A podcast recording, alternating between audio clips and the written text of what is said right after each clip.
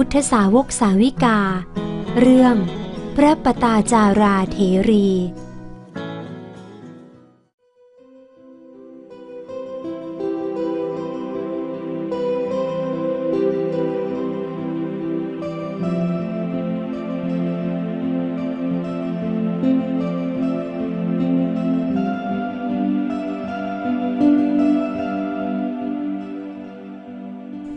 ปตาจาราภิกษุณีเถรีผู้เป็นเลิศทางพระวินัย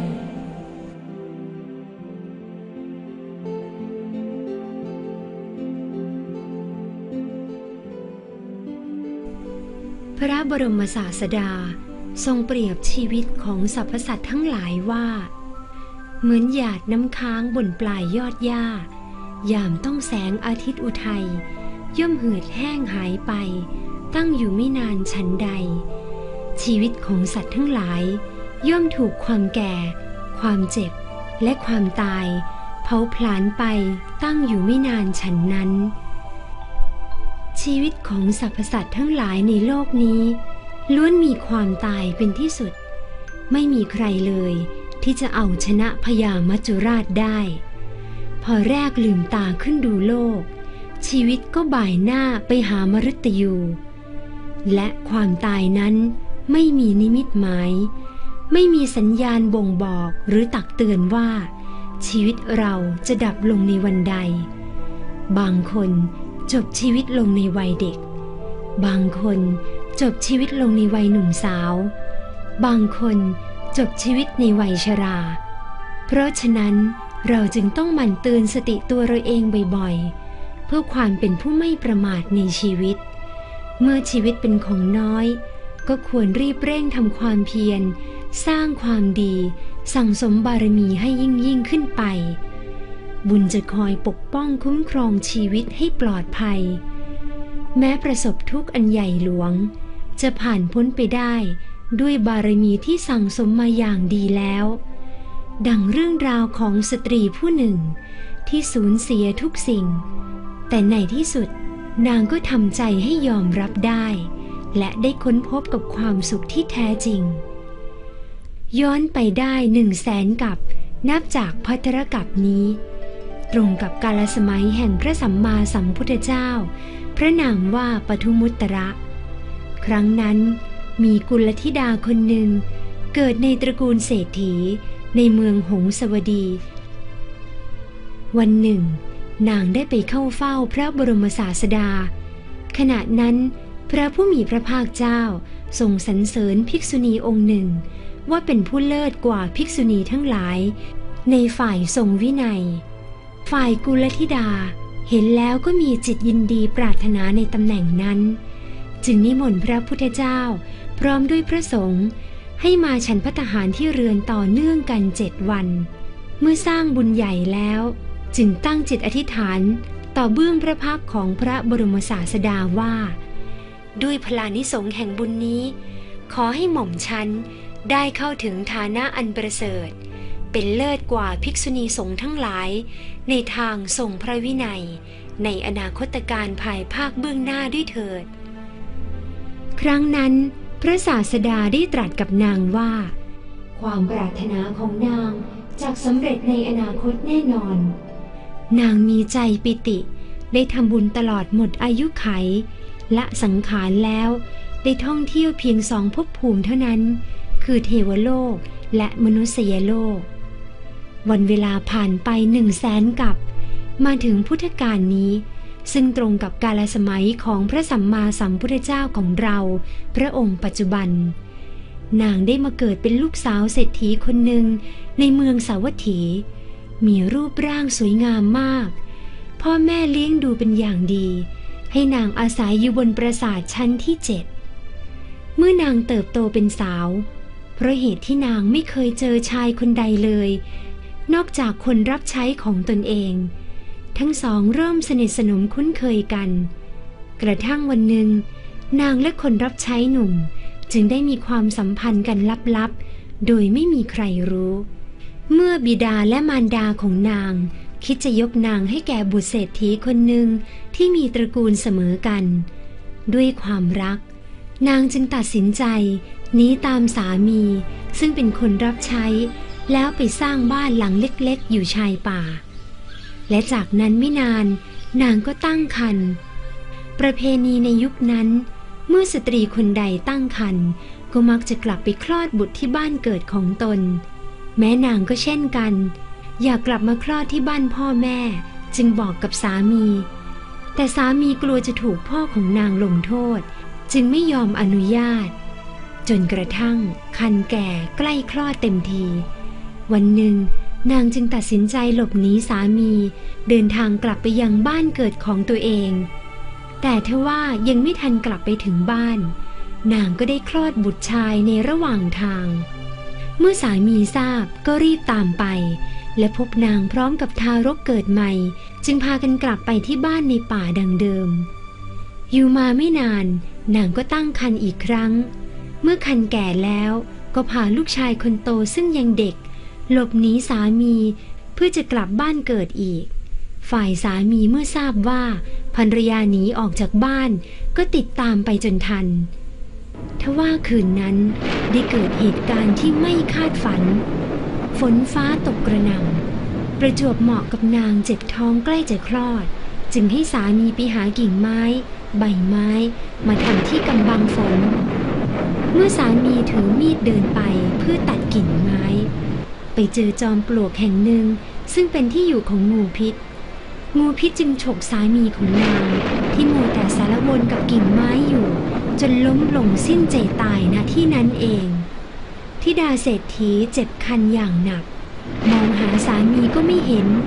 ในที่สุดก็คลอดบุตรชายออกมาอีกคนหนึ่งขณะเดียวกันฝนก็เทกระหน่ำลงมาอย่างหนักเด็กทั้งสองคนส่งเสียงร้องไห้กันจ้าละวันท่ามกลางสายฝนที่โปรยปลายอยู่นั้นนางจึงต้องคุกเข่าแล้วค้ำมือทั้งสองข้างกับพื้นดิน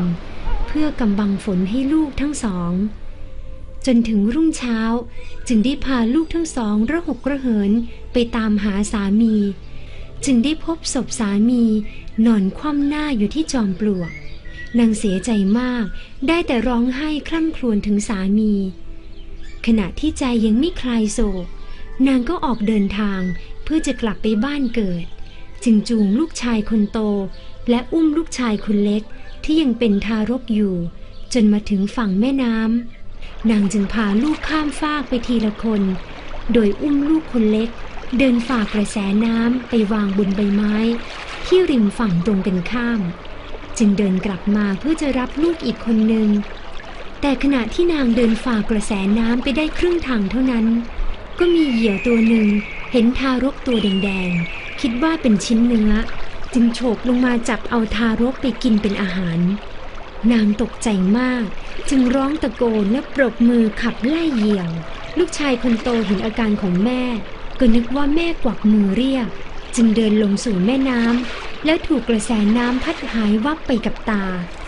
นางเห็นลูกน้อยทั้งสองหายไปต่อหน้าต่อตาจึงร้องไห้คร่ำครวญอย่างสุดอาลัยที่มิอาจช่วยลูกทั้งสองได้ในที่สุดนางจึงรวบรวมเรี่ยวแรงที่มีอยู่ตะเกียกตะกายเดินกลับบ้านเพื่อหาพ่อแม่ทว่าเมื่อกลับมาถึงก็ได้ทราบข่าวร้ายว่าบ้านของนางพังทลายลงตั้งแต่เมื่อคืนนี้เพราะถูกพายุฝนพัดกระหน่ำพ่อแม่และพี่ชายเสียชีวิตอยู่ภายใต้ซากบ้านขณะนี้ศพถูกนำไปเผาอยู่บนเชิงตะกอนเดียวกันไฟยังไม่มอดด้วยซ้ำเพียงนางได้ยินเท่านั้นความทุกข์จากการสูญเสียบุคคลที่นางรักไปในวันเดียวถึงหกคนก็ท่วมท้นจนไม่สามารถจะตั้งสติอยู่ได้นางจึงเสียสติในทันทีได้แต่ร้องไห้คร่ำครวญอยู่ว่าลูกสองคนก็ตายสามีเราก็ตายเสียที่หนทางพ่อแม่และพี่ชายก็ถูกเผาที่เชิงตะกอนเดียวกันนางกลายเป็นหญิงบ้า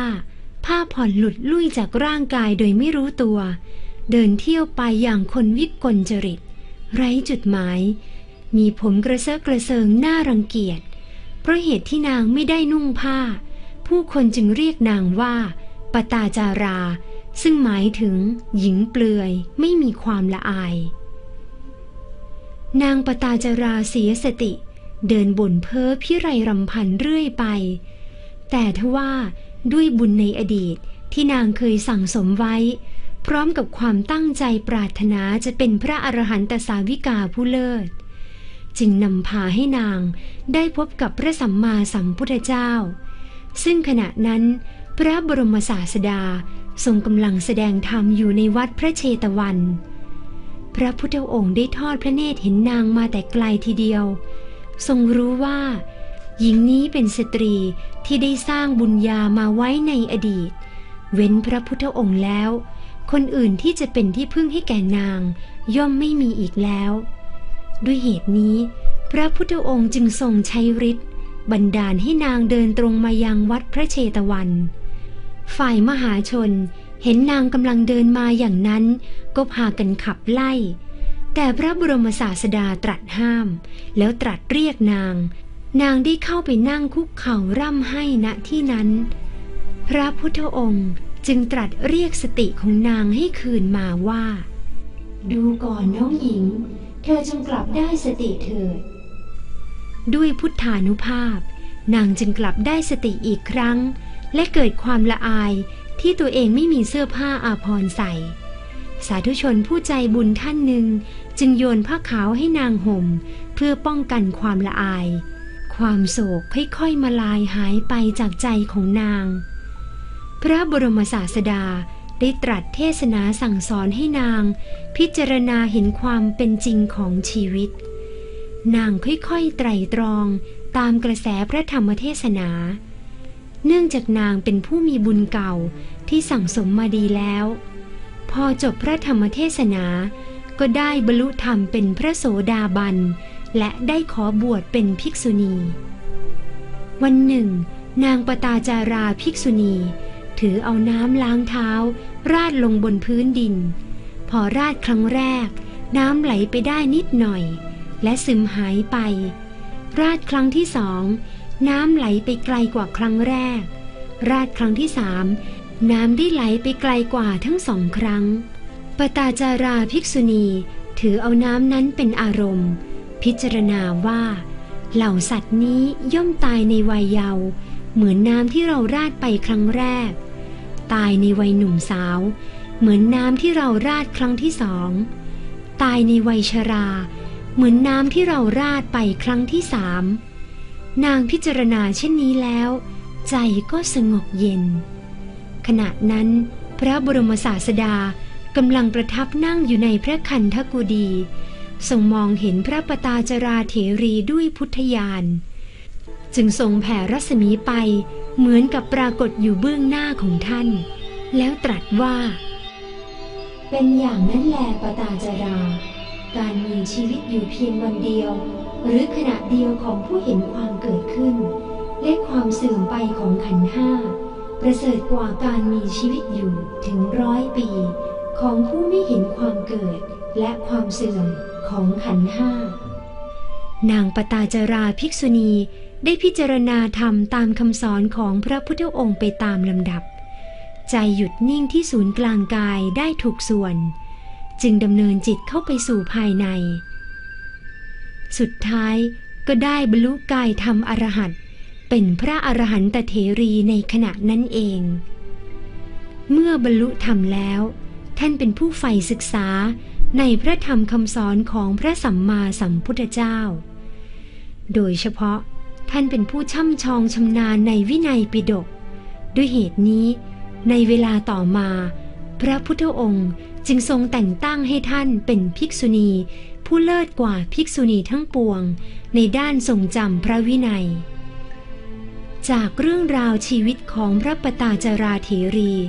จะเห็นได้ว่าเมื่อเราได้พบกับจุดหักเหของชีวิตหากเราได้ใช้ปัญญาพิจารณาและตัดสินใจให้ถูกต้องชีวิตนั้นจะผ่านพ้นห้วงทุกข์ไปได้ชีวิตของเรานั้นเปราะบางยิ่งนักความเป็นความตายขึ้นอยู่กับลมหายใจเข้าออกเท่านั้นอยู่ได้ไม่นานก็ต้องแก่ต้องเจ็บและต้องตายในที่สุดเมื่อรู้อย่างนี้แล้วเราจึงไม่ควรประมาทให้มันสั่งสมบุญ และปฏิบัติธรรมกันอย่างสม่ำเสมอเพราะธรรมะปฏิบัติจะทำให้เราเป็นผู้มีดวงปัญญาและมีสติรู้เห็นทุกอย่างไปตามความเป็นจริงได้เมื่อเราต้องประสบกับปัญหารุมเร้าเราก็จะแก้ไขปัญหานั้นได้โดยลุล่วงด้วยสติปัญญาของเราเองและจะทำให้เราดำเนินชีวิตได้อย่างมีความสุข